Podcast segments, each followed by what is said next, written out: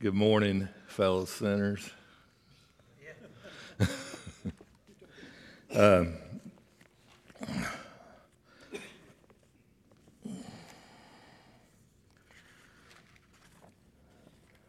Apostle Paul starts all his letters off with uh, grace and peace to you from God our Father and the Lord Jesus Christ. Um, it's uh, interesting when he starts this uh, letters. The thought that comes to my mind is uh, you have to accept God's grace before you'll ever have peace in your life. This last weekend, uh, myself and Rob and Jason, uh, we got to see God's glory down at, uh, as Matt said, Marshall County Correctional Facility. But uh, Jeff, one of our clergy that went in with said he's changing the name to Marshall County Christian Fellowship. Um, there's uh, amazing things going on, and uh, hopefully one day you men, uh, some of you men, can as well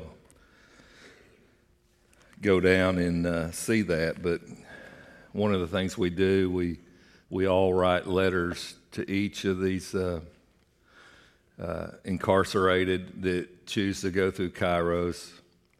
And um, there's 42 of them, so 42 letters. I start out with grace and peace to you from God our Father and Lord Jesus Christ, and uh, kind of go into the talk about having peace in their life, no matter what their consequences are, no matter what their circumstances. Uh, difference between them and us is they got caught, or we have better lawyers. Uh, Fortunately, our lawyer is the Lord Jesus Christ, uh, who's undefeated. So, um, but also I would put, but I wouldn't put the verse down in there, but I'd write the scripture and pray and hope that they would go to that scripture and read it. And it's Ephesians uh, 2 8 9, for it's by grace you've been saved through faith. And this is not from yourselves, it is a gift of God, not by works, so that no one can boast. Um, last week, we were blessed to have one of our elders speak, Jeff Edwards. He was talking about Timothy and his ministry, and that Timothy was not timid. He forgot to mention that in Acts 16, Paul meets Timothy in Lystra, and Timothy was a disciple of Christ. It's actually mentioned in, in Acts. And in verse 3, Paul wanted to take him along on the journey, so he circumcised him because of the Jews in that area. For all they all knew that his father was a Greek. Now, that's a manly man there. I would have liked to have been at that party that Abraham had when he circumcised all his family at, I believe it was uh, 90 years old. That's a manly man. Where there's a lot of Jack Daniels, that's for sure. But uh, as a reminder, though, we should all pray for the pastors and elders of this church. You know, we're called to pray continuously, and by doing that, we should include our, our pastors and elders and also our, our further uh, brothers in Christ. But uh, as Matt had mentioned, uh, I'm fortunate enough to lead a, a uh, adult Bible study here at 8:15, and uh, uh, they kind of get on to me sometimes because it bleeds into the service. So i am working on a hard stop there by 9:20. If anybody would join, I see this would be a good group to invite because uh, you're actually up before 8:15. So I know y'all can make it on time. So you're all all welcome. So, but I want to talk a little bit today about truth and I happen to notice, and this kind of dates my age, I received this AARP bulletin, uh, I don't know, once a month, but it, something that kind of caught my eye. It said false truths. I thought, well, that's a contradictory statement there because something can't be false and true at the same time. So I just threw it off to the side and said, I'm gonna, I'll have to read that later to try to understand that. And then uh, earlier this week, um, I saw an article, and uh, it says Biden says efforts to restrict transgender rights close to sinful. And of course, in uh, Genesis 1 27, it says that God created us in our own image, both male and female. Um, I had to, uh, President Joe Biden called efforts to restrict transgender rights in Florida close to sinful. So that, that's kind of something. That's the culture we live in today, though. So, um, in the book of Esther, there's a statement in Esther in chapter 1. You don't have to go to it, but it says, During the rule of King Ahasuerus, which was from 486 to 465 BC, there's a verse that stands out. Then the king said to the wise men who knew the times, even the pagans recognize the times that they live in.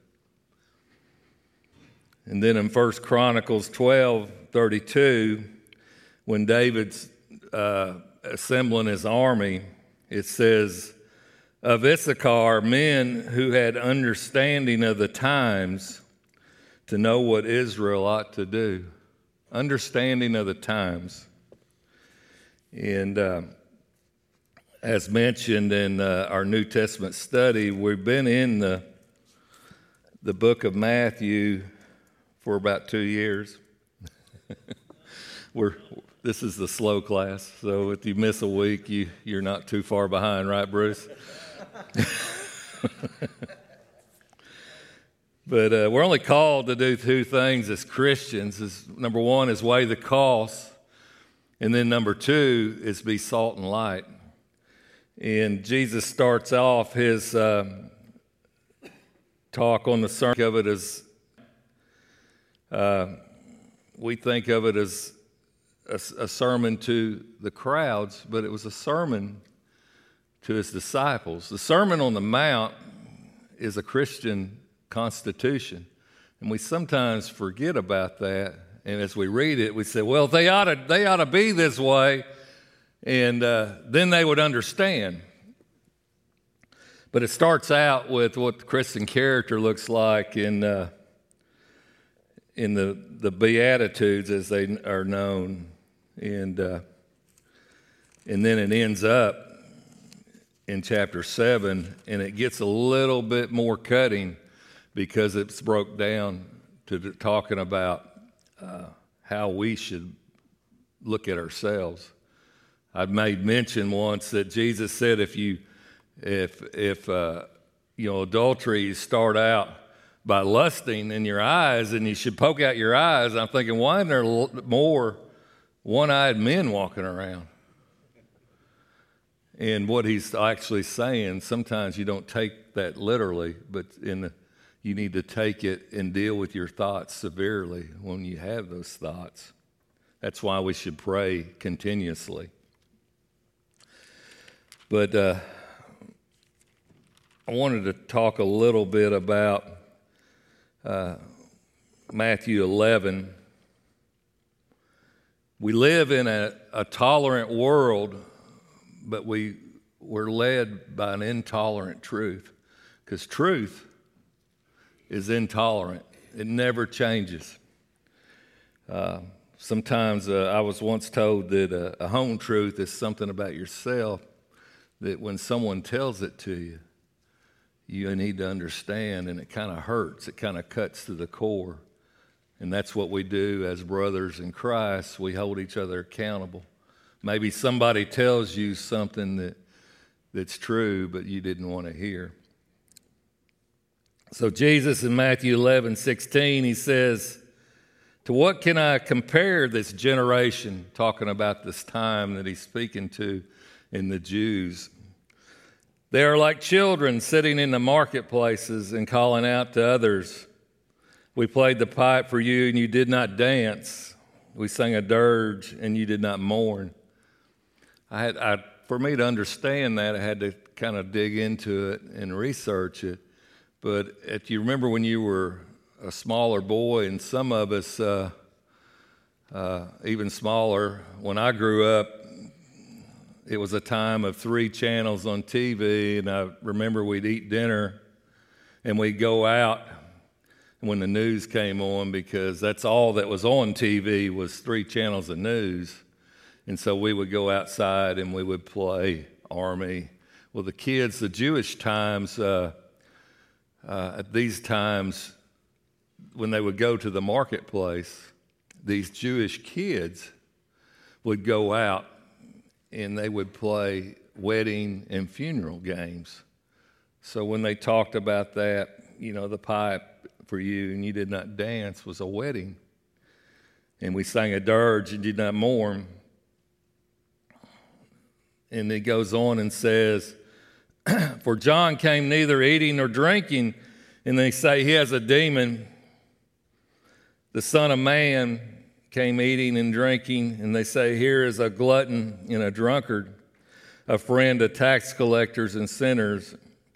But wisdom is proved right by her deeds.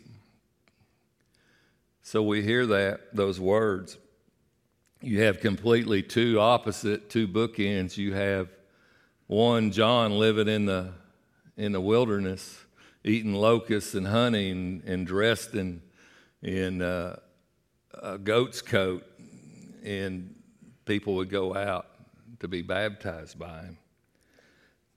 He was the herald that announced Jesus. Then Jesus began to denounce the towns in which most of his miracles had been performed because they did not repent.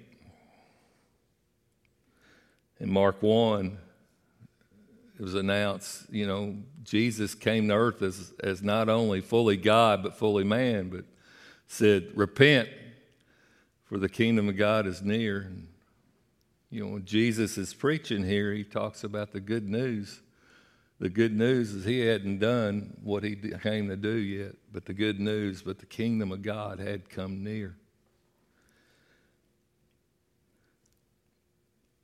Then Jesus began to denounce the towns in which most of his miracles had been performed because they did not repent. Woe to you, Chorazin! Woe to you, Bethsaida! And these were these were towns in north of Galilee that actually uh, where these miracles have been performed. For if the miracles that were performed in you had been performed in Tyre and Sidon, they would not have repented long ago in sackcloth and ashes. But I tell you, it will be more bearable for Tyre and Sidon on the day judgment than for you, talking to these Jews. And you, Capernaum, will you be lifted to heaven? No, you will go down to Hades, for if the miracles that were performed in you had performed in Sodom, it would have remained to this day. But I tell you that it will be more bearable for Sodom on the day of judgment than for you. It's interesting. Uh, these were the times that Jesus was living in, and he's talking his truth to his own people. Um, in Acts 13 36, for David, after he had served the purpose of God in his own generation or his own time, he went to the grave. We're in our times, and uh, I was just thinking the other day in 2015, if you remember, that was the year that they uh, uh, gay marriage was uh, okayed, and a clerk up in Kentucky refused to issue a marriage certificate, and that was just settled uh, last year in the Supreme Court, 2022 but she, she would not issue it to two males. And uh, we find uh, today's culture, they don't want to hear truth. Because uh, as Os Guinness says, uh, God is dead, truth is dead, and all's left is power. But uh, unfortunately, to diffuse power, you have to have truth. But we all live in a culture and time that we've been appointed Paul goes on to say that we should seek God, and He's actually not far from each one of us. And that's in Acts 17 27. It's hard to believe for somebody that doesn't believe in God. It's hard to believe for what I call false Christians as well that say they're Christians, but their lifestyles doesn't reflect it. Um, we live in a the general consensus is that we live in a post-Christian, anti-Christian, anti-scriptural, anti-Christ time. And decades of corrupt thinking has killed Western society in a sense of Christian influence over education, economics, media, politics, medicine, and public health. And all these issues are downstream from culture. Just remember, politics is downstream from the culture that we live in today. Scripture says that pride comes before the fall. And as John MacArthur states, gay pride has been the final act that pushed the culture off the platform into the incoming train of divine judgment. Going back to uh, 2015, it was only all about just uh, marriages between same sex. And they wanted to be just like us. They wanted to uh, be able to marry in the churches. But marriage is biblical. They could have you know, uh, same sex uh, marriage could already, you could already go and have a civil union in, in the uh, court system. So, but like I said, truth is intolerant and all truth is from God, and no truth ever originated inside a human. We even need to uh, remind the scientists of that. You know, they're to interpret the truth, not to determine the truth. And uh, also in, in uh, Matthew 7, Jesus talked about the narrow and wide gate True Christianity versus religion being the church instead of going to church. Jonathan, uh, a couple weeks ago, talked about religion in uh, Christianity and biblical truth. We basically de Christianized our society. Hostility towards God makes Christianity unpopular and resides in every human heart. Jeremiah 17, 11. The heart is deceitful above all things. Who can understand it? Churches have tried to be friendly to culture and fallen into this trap. We have to be faithful and enemies of the world. The death of truth, faith, hope, joy, honesty. In John 15, Jesus says, The world hates you. Keep in mind that it hated me first. If you belong to the world, it would love you as its own. And John 7 7 says, The world cannot hate you, but it hates me because I testify that its works are evil. The world says there's no absolute truth. And moral relativism says that there's no ultimate authority and personal freedom says there's no divine rules. Humanistic atheism says no sovereign judge. This is perfectly fine to the sinner. This is natural to our fallen, his fallen condition. Objectivity, it's the reality of the source of truth, is completely outside of us. Like I said, no truth ever was originated in man. There's only four chapters in the Bible where man didn't sin, the first two chapters and the last two chapters. All the rest of it is a story of our fall and the story of redemption. The Bible you can break into four parts creation, the fall, redemption, and restoration. You read it like that, it'll change you, even change a non believer. Um, Just because I believe something, that's irrelevant to truth. If only one person believes the truth, it's still true. What's true is true is always true. What its reality is that it's identity, its identity. It's not a question of human perception, it's a question of reality. The simple law of non contradiction nothing can be and not be at the same time. Anything that contradicts Scripture is untrue. Just because a majority believes a lie, it's still a lie, no matter how many believe it. Spiritual truth is ever defined by someone's, it's never defined by someone's experience. It's not unique to an individual. We are not the origin of any truth. Psalms 119, 160 says, All your words are true, all your righteous laws are eternal. Isaiah 55, 11 says, So is my word that goes out from my mouth, it will not return to me empty, but will achieve the purpose for which I sent it. So, what are we dealing with in our time and culture?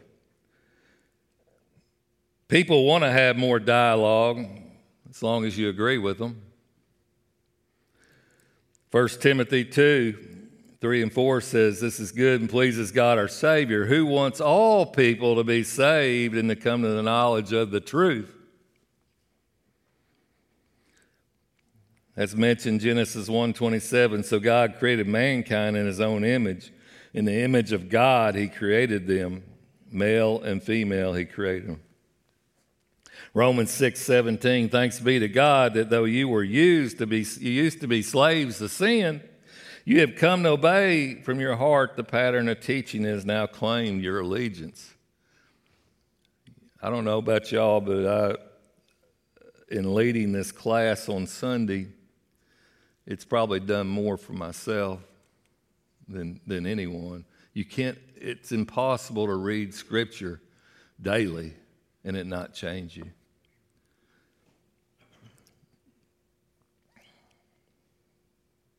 Scripture is the mind of Christ. Soft words produce hard hearts. Hard words, hard teaching is a jackhammer of God. Jeremiah 23 It's not my word like a fire and a hammer that breaks a rock to pieces. Truth is intolerant. 1 John 2 21, no lie is of the truth. I say all these things in uh, I wanted to uh, end just talking about some of the the readings besides the Holy Word that I've gone through and, and read over these last few years. Uh, some of the authors, Dr. Glenn Sunshine's Why You Think the Way You Do. Uh, another one, Secular Creed by Rebecca McLaughlin. It talks about five secular creeds that we see today. Um, Black Lives Matter. You know, if you hadn't lived, you know, we, we get accused of being white. I'm looking at a white sheet of paper and I'm not even close to that. I look at my friend Mr. Chester Berryfield here. He doesn't look black to me. We all different colors of, of brown. You know, God produced, you know, we're all one race. We're just different ethnicities. We're the human race. Uh, Me Too movement, another secular movement. Me Too uh, is about women's rights to abortion. I mean, that's, that's what we're talking about in Me Too. Uh, gay pride, you know, the rainbow, you know, uh, you see the rainbow everywhere. All these are, are issues. Uh, the new one uh, is I like to see it. I see it, and as mentioned, I'm in transportation. I read a lot of transportation contracts, and a lot of things that have been uh, inserted now in these contracts is what they call ESG issues, uh, which is uh, socialistic, uh, uh, equity, uh, diversification, and governmental. Are you following all these things? I asked my boss once uh, what we were doing for sustainability. Goes, Well, we're making money to be sustainable. We're having to, you know, we buy the most efficient tractors we can, they're very expensive. And uh, we have really nothing to do with, with electricity. You know, you'll never have a truck go 500 miles on electricity. Some of the, you'll see things on uh, YouTube where electric trucks are being towed by a diesel truck. You know, that's truth right there. Maybe you'll have an electric truck someday, you know, as a hostler. If I go to my customers, they say, What you, are you all looking at electricity for trucks? I said, Well, uh, maybe if we can bid on your yard hostling and you want to invest $30,000 in a charging post, a charging port at your facility, yeah, we might buy an electric tractor. Do you want to give us that contract for five years? And this is your rate, but we'll be uh, we'll be green with you. You know, uh, I, guess the uh, truth that uh, that really got me, one of the tire manufacturers that I call on, asked me, you know, what we're doing to go green, and this is coming from someone that uses carbon black to produce their product. You know, you just kind of scratch your head sometimes when you hear things, and you, you know that's what something else that happens. Uh, Thaddeus Williams gave a uh, webinar here for the Colson Fellows. Uh, one thing that may be it may be a big secret here, but uh, I've talked about a couple times, and maybe Gary. Gary is a CFIT Colson Fellow in training. Will graduate uh, in uh, May. Give Gary a big hand. Um, but you know, we have uh, we actually lead the Memphis cohort. It meets here once a month, back right back here behind the stage. If you're interested, uh, Lauren Douglas and Sandra Mansfield, David's uh, better half, uh, lead lead this. Um, I went through it during COVID. Sandra used to be my Sunday school teacher, and and uh, one thing I recognized about Sandra is she was always prepared, and uh, but one one thing too, she asked me every year, you know, if I'd want to go through the Colson Fellows program, and uh, and just never fit. And then when COVID hit, I had time because that's what you have to do. You have to create the time. We're all given so many minutes in a week no one has any, any more, any less. Our God and Creator lives outside of time. And uh, one thing I wanted to read, and it's from one of the, the uh, teachers from uh, Colson Fellows, is Paul Gould, and uh, it's a book called Culture Apologetics. And it was talking about, we started out in Acts 17. I just kind of wanted to end on this. Uh, on a second missionary journey after being run out of Thessalonica and Berea. I always thought it was interesting that uh, there wasn't a book of the Bereans because they were actually kind of kind to Paul. It was, just, it was over in Thessalonica that he was beaten in Lystra, and, and he told Barnabas, Let's go back and get some more. And uh, Paul found himself in Athens waiting for the arrival of his companions, Silas and Timothy. Athens was one of the greatest cities of the ancient world, a center of intellectual and cultural achievement. Great philosophers such as Socrates, Plato, Aristotle, Zeno, Epictetus, and Epicurus lived there. Athens also produced the famous playwrights such as Menander and Aristophanes. These are Greek names, so I'm probably butchering them, as well as important historians a walk through the agora, which was the marketplace, would reveal a pantheon of idols indicative of the Athenians' religious devotion. One could find temples for the worship of Roman Caesars, Greeks, and Roman gods, and countless other shrines and idols. A novelist at the time wrote of Athens, a city of roughly 25,000 people it's easier to meet a God, that's a little g, in the street than a human. It's no wonder Paul was greatly distressed. Acts 17 16. As he walked the streets of Athens, he was confronted at every turn by multitudes of lifeless idols. As Paul went about preaching Jesus in the resurrection, first in the synagogues and then in the marketplace, Paul would go, if you read through Acts or read through his letters, he'd always go to the synagogues first because he could pick up what the culture was of that particular town and the heartbeat of it. It's important that we recognize culture. He was invited to address the leaders of the city on Mars Hill. In his speech, we find a helpful model for engaging our Athens, our Athens, with the truth, beauty, and goodness of the gospel. First, Paul affirmed what he could affirm Paul then stood up in the meeting of the Areopagus and said, People of Athens, I see that in every way you are very religious. For as I walked around and looked carefully at your objects of worship, I even found an altar with this inscription to an unknown God. So you are ignorant of the very thing you worship. And this is what I'm going to proclaim to you in Acts 17 22 23. God's not far from any one of us, even the unsaved. As, as, uh, as Paul uh, mentioned in Timothy, Timothy 1, 2, and 3, that God wants all people to be saved. Um, if you go and read the first chapter of First Corinthians, Paul talks about what the world is today. They, God doesn't reveal himself to the world because they don't want to hear it. But we have to be prepared to ask the question, talk to others about where they are. This last weekend, you know, we we saw uh, 42 men, and uh, this weekend, I think Rob and Jason, you going in? They're going back in to follow up, and that's the real test. If we see 42 come back for the instructional meeting.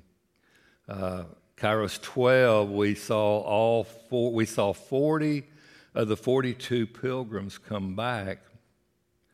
One of them had family that was visiting, and one of them was in the infirmary of the two that didn't come back. Um, we do a prayer and share every Saturday where five to six men will go into the prison and they will lead the worship. We might get five minutes to speak, but we we'll sit in these circles of men and we'll talk about God's truth right here. We use a little guide called the, the, the Freedom Guide. And uh, let's don't get caught up in religion, but let's get caught up in what Jesus has appointed us to be here at this time. It's a fast moving, you know, let's put our uh, idiot devices down and look up, you know, and, and recognize the people around us because in Matthew 28, Jesus says, as you go, you know, your mission field is right in front of you. It's right in front of you as you go. It may be start off with a kind world. You know, not all of us are uh, harvesters. Some of us are sowers. You know, we got to start sowing the seeds of truth. And the only truth in this world is given to us in this book right here. This has never changed, ever. So, if anyone's interested in going through the Colson Fellows, they're taking sign-ups now. Um, April 13th, there's a uh, informational webinar at noon, and if you'd like more information, you can come.